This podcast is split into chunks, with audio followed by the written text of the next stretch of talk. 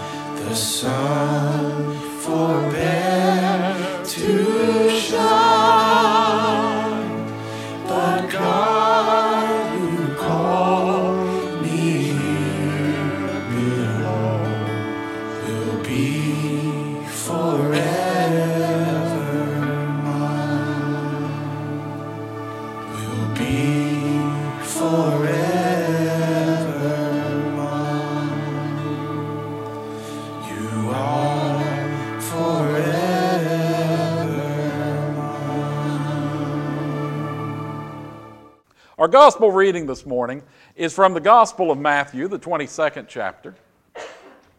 Hearing that Jesus had silenced the Sadducees, the Pharisees got together. One of them, an expert in the law, tested him with this question Teacher, which is the greatest commandment in the law?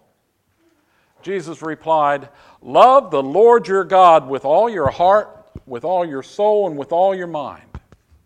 This is the first and greatest commandment. And the second is like this love your neighbor as yourself.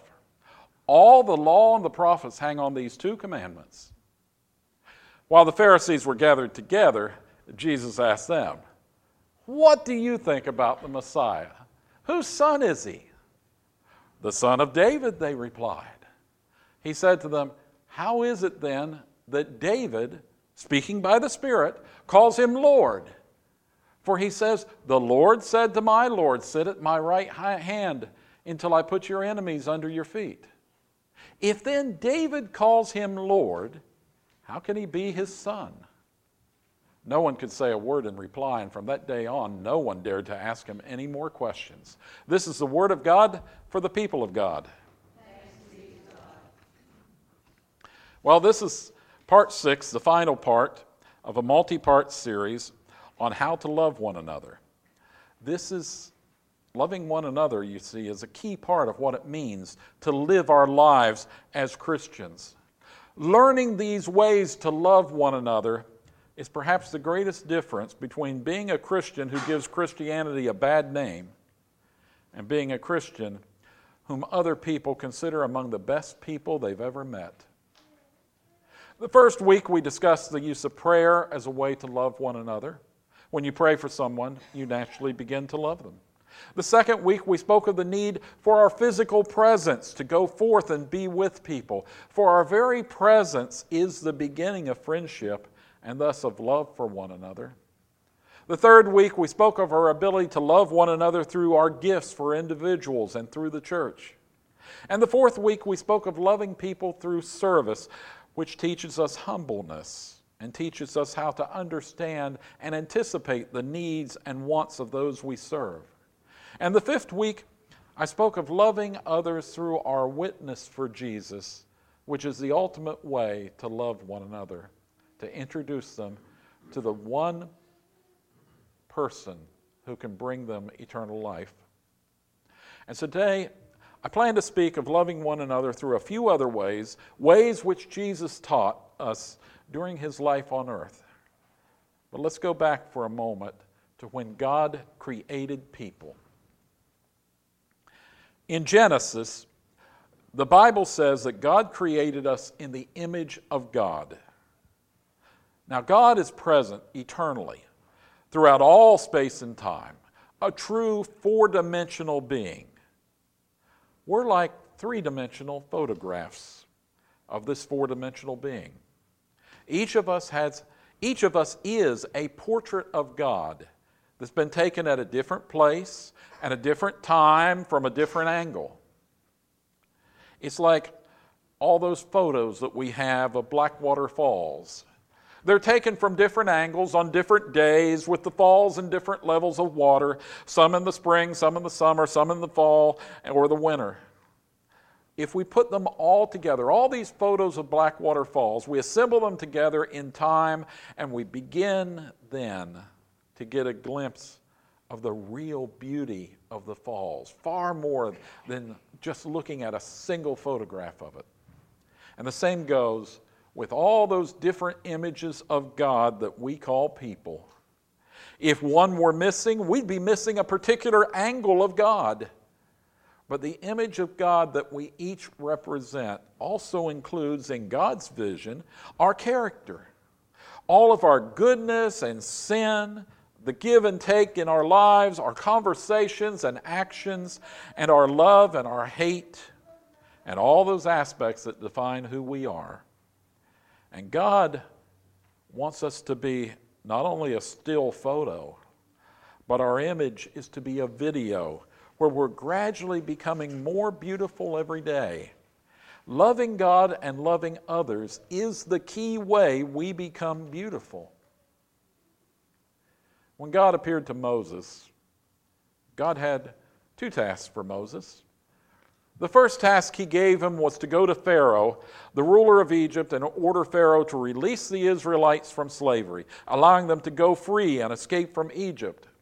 And this took some time, but eventually they got free. And after they were free and roaming in the desert between present day Saudi Arabia and Israel, God gave Moses the second task which was to teach the people of Israel the law, a series of 613 commands about how to live individually and as a community. The law was the first step to learning how to love themselves, to love God, and to love one another. The law was necessary to explain to the people of Israel and then to the world that simply living as a wild beast, satisfying their own needs by whatever they could get away with, by whatever means, including deceit and violence, that wasn't a good way to live. The law was given to people by God because of His love. But the law was never intended it was never intended to change the hearts of people. It was only to provide a guideline for the behavior of those who accepted the existence and wisdom of God Almighty. Some obeyed through their own wisdom, more obeyed through fear. And many obeyed because it was simply the way they learned to live growing up. Others did not obey as soon as they thought they could get away with their wants and desires without punishment. But God wanted much more. He wanted much more than just a straight obedience. God, the Father who loved all the people, wanted the people to love God back and to love one another.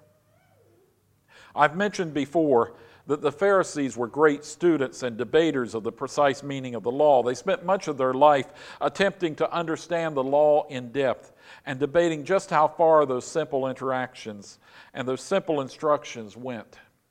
And I've also mentioned that the Pharisees actually worked throughout the centuries to weaken the law, to find ways around the clear meaning of the law, to find those loopholes that allowed a person to actually disobey the law but justify to others that he was obeying the law. I also mentioned the basic Sabbath law, which said that no one should work on the Sabbath, that time between sundown on Friday and sundown on Saturday. The Pharisees were naturally led to discuss then what's the precise meaning of work? And it was decided after much discussion, years of discussion, that a woman should not draw water from a well on Saturdays because this was her normal work. But men could draw water because this was not man's work. There were even debates over exactly when the Sabbath began. when did night begin on Friday evening? Was it at the setting of the sun or was it when a certain amount of darkness developed? And this argument was because some people wanted, to, wanted more time to get home. They wanted they, to do more work in the fields. They wanted to keep the shop open 20 minutes longer. They wanted to do more of what was forbidden in front of their neighbors, but justify it. And what was argued about over the Sabbath law was argued over almost every word of those 613 commands. There were also great arguments over which commands were more important than the other commands. This was all put into a, a big encyclopedia type thing that was the size of an Encyclopedia Britannica. All these discussions. And it was all to find legal loopholes, which resulted in, in people claiming today that they're home on Saturdays as long as they stay on the island of Manhattan within the boundaries of a fishing line run on telephone poles around the edges of Manhattan because that constitutes staying in their yard. Following the law became the measure of a great, of a great and good person, how well they could follow the law. Love for one another wasn't really necessary in this system. And so God sent Jesus to perform a reset on our idea of what God wanted from us. One day, there's a group of Pharisees, and they challenged Jesus with this question Which is the greatest commandment in the law? And Jesus replied, Love the Lord your God with all your heart, with all your soul, and with all your mind. This is the first and greatest commandment, and the second is like it love your neighbor as yourself. All the law and the prophets hang on these two commandments. That's what Jesus told them. And so the question, of course, became how do we love our neighbor? We've discussed this at length over the last few weeks, but there's a couple of more ways to love our neighbors, to love one another. You will recall that our meaning of love in the New Testament is very precise. The, the ancient Greek language has four different words, at least four different words for love. There's eros, which is physical love. There's philia, which is brotherly love. There's storge, which is affection. And there is agape, which is unconditional love shown without thinking of any sort of payback or return. Agape is the word used in the New Testament to describe how we are to love one another, how we're to love our neighbors, how we're to love God, as well as how God and Christ love us. Now, perhaps the easiest way to agape love one another is through the three aspects of apology, forgiveness, and trust. Apology recognizes that we make mistakes. Forgiveness recognizes that other people make mistakes. And trust recognizes that even when someone makes repeated mistakes, their heart is good, they're attempting to accomplish good, and therefore we should expect that in the future they will be doing good. So, how does this work? Perhaps I promised my friend Carl that I'll bring him 20 pounds of fried chicken to his event next Saturday. Now, there's a lot of things that can go wrong. Maybe I can't find the chicken, or Carl trusting me to cook chicken well is really a stretch. The power goes out, maybe. I get a call to the hospital. I burn myself and I have to go to the hospital. That could go wrong. My car wrecks and the chicken goes flying out the window. Or simply, I forgot about the chicken and get caught up watching the WVU BYU game next Saturday. No matter what reason or excuse or whatever, if I don't deliver the chicken to Carl, I should apologize. And it doesn't matter if it was Carl's wife that hit my car and caused the chicken to go flying out the window, I should apologize because I did not do what I promised. In the same way, if I say something nasty or wrong or yell at Carl because of any reason, I should apologize. My bad behavior is not caused by anyone except me. And so I should apologize to the other person who is created just as much in God's image as I am.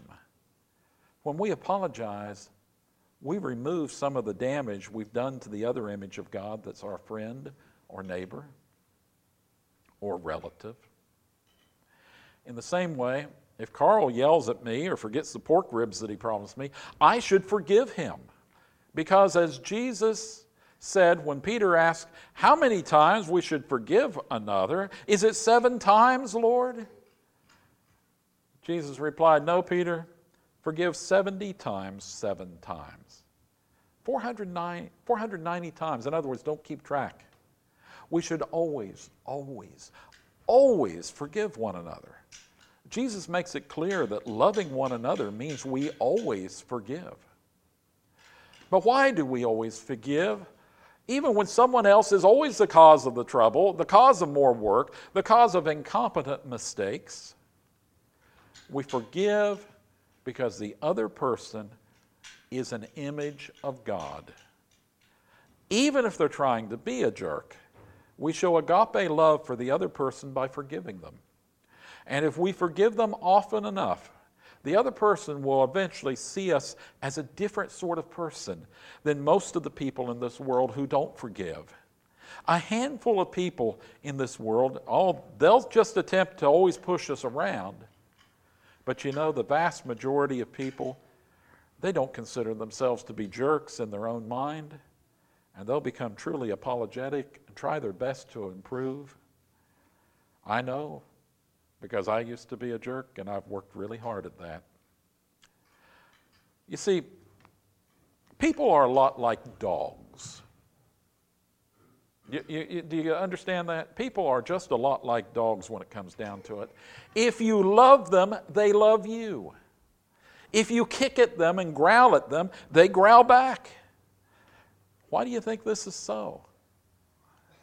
Because the root cause of being a jerk the root cause of being a bully, the root cause of trying always to win and never apologize or forgive is fear.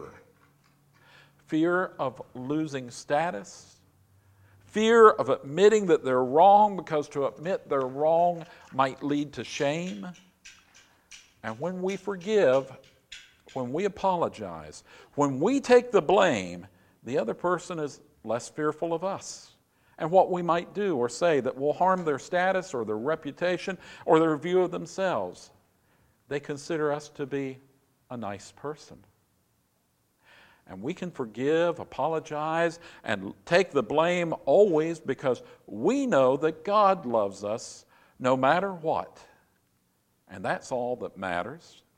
For when our days on earth are finished, whether many years in the future or this afternoon, if we have realized that Jesus is the Son of God and has the power and the love to give us eternal life, if we've choose, chosen to try our best to follow Jesus, then our future's secure. And we can bravely forgive anything from anybody, apologizing even when we've done nothing wrong, if it will help the other person.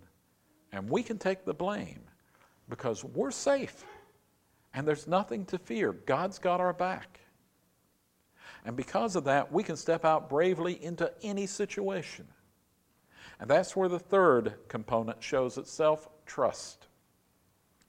Because we trust in Jesus to handle our future, because we trust in, G- in God's love for us, because we know deeply that God's got it, we can afford to trust other people just the same way God trusts us. For if other people drop the ball, God will pick it up, or it doesn't need picked up. If they do something wrong, well, they'll probably learn from that mistake and become stronger friends. If we trust in God and Jesus and the Holy Spirit, there's no need for fear. And we can therefore step out in faith and forgive others, apologize to others, and ultimately that will lead to us learning to love other people and them learning to love us because they have nothing to fear from us. If you find you can't forgive another, ask yourself, what are you afraid of? Self, what are you afraid of? If you find you can't apologize to another, ask yourself, what is my fear? What am I so afraid of? And if you can't forgive yourself, then you can't love yourself. But that, that also means this. Now, I want you to follow me through this to the end. It's a little complicated, but I think you can follow along. Jesus tells us that God always forgives us when we apologize and ask to be forgiven. Now, either we believe this or we don't believe this. So, is the problem that we don't believe what Jesus has told us about God when we say we can't forgive ourselves? Probably not. For almost everybody I talk to always says something like this I know God has forgiven me, and the other person has forgiven me, but I can't forgive myself.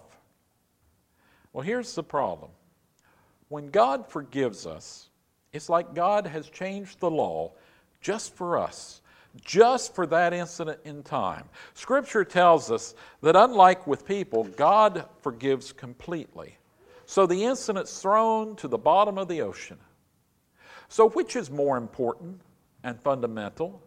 The moral or ethical law that you broke, or God's opinion of what happened?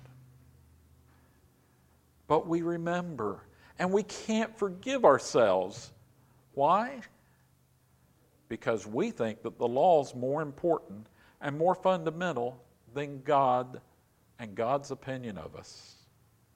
But God created the law. And God has the power to change the law. You know, if we wanted to get the speed limit changed out here, the West Virginia State Legislature would get involved. It has the power to change the speed limit on a section of highway at any time. In the same way, God can change anything in the law of Moses. God can give grace to us and forgive any sin you've ever committed because God made the law that tells us what sin is. God can change the law just for you. And He does that all the time. Just that one incident that you did, He forgives it right then. Now, you do something else, He'll forgive that too. He changes the law. Now, if you insist that God has forgiven you, but you can't forgive yourself, then you're actually saying that your opinion of your guilt is more important than God's opinion of your guilt. Are you smarter than God? Well, we like to do that, don't we? We like to say that our opinion is more important than God's opinion, for despite what we often say to one another, which is love the sinner but hate the sin, we actually think make sure that sinner feels shame for the sin God has forgiven. For our opinion of another's guilt is more important than God's opinion, right? Oh, we're not honest enough to tell ourselves that. So, the final way to love one another and ourselves is to learn to, com- to submit to God's judgment, God's forgiveness, God's ability to take every single image and give that image God's grace. Every person, including ourselves, our family, our neighbors, our friends, and even our worst enemies, God can forgive everyone. It's the devil that wants us to hate, to dislike, to argue, to fight. We need to submit to God and resist the devil. Trust God's judgments about yourself and about other people. If you truly want the freedom to love one another, we have to learn to bow our heads to the God who's created each of us, the God in whose image we and our friends and our most hateful enemies were created. Jesus said to love our neighbors as ourselves. But Jesus also said we're to love the Lord your God with all your heart, with all your mind, and all your soul. And that begins when we admit that God is more wise and powerful than we are and loves us much more than we love God or one another. Recognizing our place in the universe and God's place is key to obeying God and learning to love one another. You may remember back in the early days of Saturday Night Live, Chevy Chase used to crack a comment once in a while. Boy, he looks young, doesn't he? The man, he would say, I'm Chevy Chase, and you're not. when, we, when, when we listened to that, it was so conceited, it became funny. But God has every right to say to us, I'm God, and you're not. When we absorb that fact from our head to our hearts, down to our toes, we're ready to love God. And that's the beginning of learning to love our neighbors. Learn to love one another. Practice it daily. As it becomes automatic, you'll know that you're truly following Jesus and you're becoming a saint. Apologize, forgive, and trust. God forgive my sin in Jesus' name. I've been born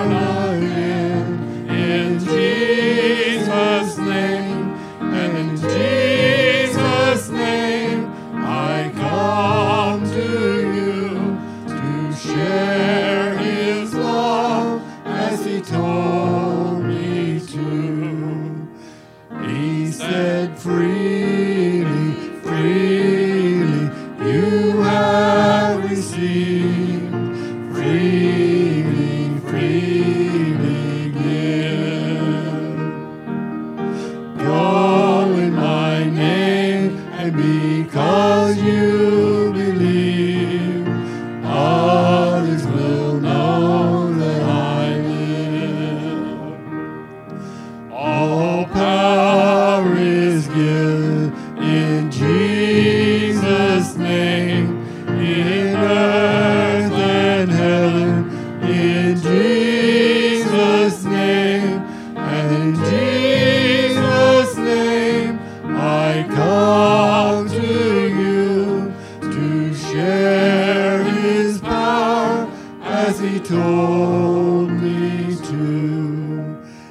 He said, freely, freely, you have received.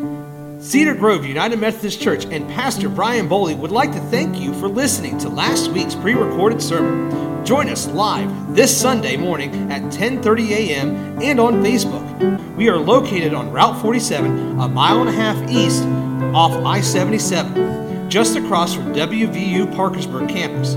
Donations may be mailed to Cedar Grove UMC, 168 Old Turnpike Road, Parkersburg, West Virginia 26104 or you can text the word give to 1304 244 1903 or visit our website, cedargroveunitedmethodist.org, and click on the Give tab. This will bring up a form where you can determine how much you would like to give. Thank you, and God bless you in your life.